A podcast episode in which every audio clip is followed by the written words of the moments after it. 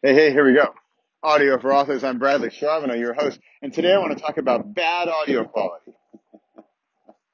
I'm out here in the woods this morning. It's a beautiful spring day. I just did another video for my video, uh, weekly video production, and I just wanted to talk about bad video because I wanted to weigh the, the pros and cons of daring to do the bad video, but because you have some other reason to do it. Like here, for example, I really want to be outdoors. It's a beautiful day. We've got blue sky. We've got water in the little lake. We've got dogs running around. Happy Pepper right here.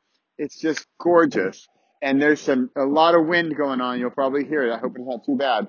But that's my question. How far do you go with bad audio, and is it worth it? One of my favorite interviews we did last November was with uh, M P McDougal in a Las Vegas casino. We've got, you know, ching, ding, ding, ding, ding, ding. Money going on left and right, all kinds of stuff happening.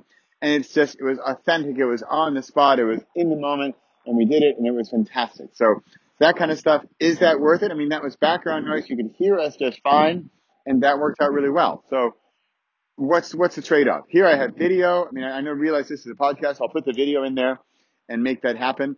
But what's the trade-off, and is that kind of stuff worth it? So, okay, we got lots of, lots of, lots of. Hi. This Pepper. Nay. Okay. Ah, okay. I'm rolling with it here. I've got bad audio. I've got lots of wind. I've got dogs attacking my dogs, and people worried about if my dog's a puppy, is the other dog's something like a dominant puppy killer. So is that going to work? That's going to work. All right. We got bad audio. We got wind. We got video. We got beautiful blue sky in the middle of the Netherlands in the woods. Dogs are happy. I'm happy. We're outdoors. I think the audio quality is fine. But hey, then again, I can't hear it. All I hear is me and dogs sniffling around me and barking me, barking at me. But hey, things are good. So what do you think? Audio working for you? Bad quality? Better quality? Should I wait for the studio? Should I like build a sound set here? It's not going to happen. All right. That's it. I'm Bradley Schraveno. This has been Audio for Authors. I have a full-blown course on how to record your audiobook at, I can't remember the U R L, but search for Audio for Authors. I've got links everywhere. My book's on Amazon. It's called Audio for Authors.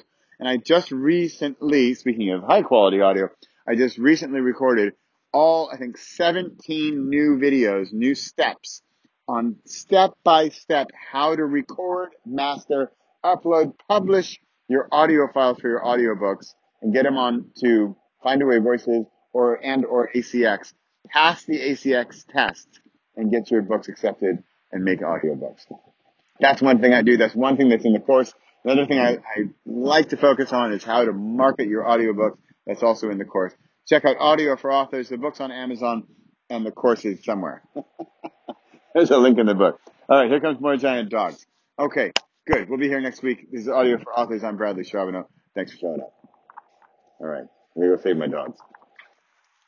And my camera. In and eight.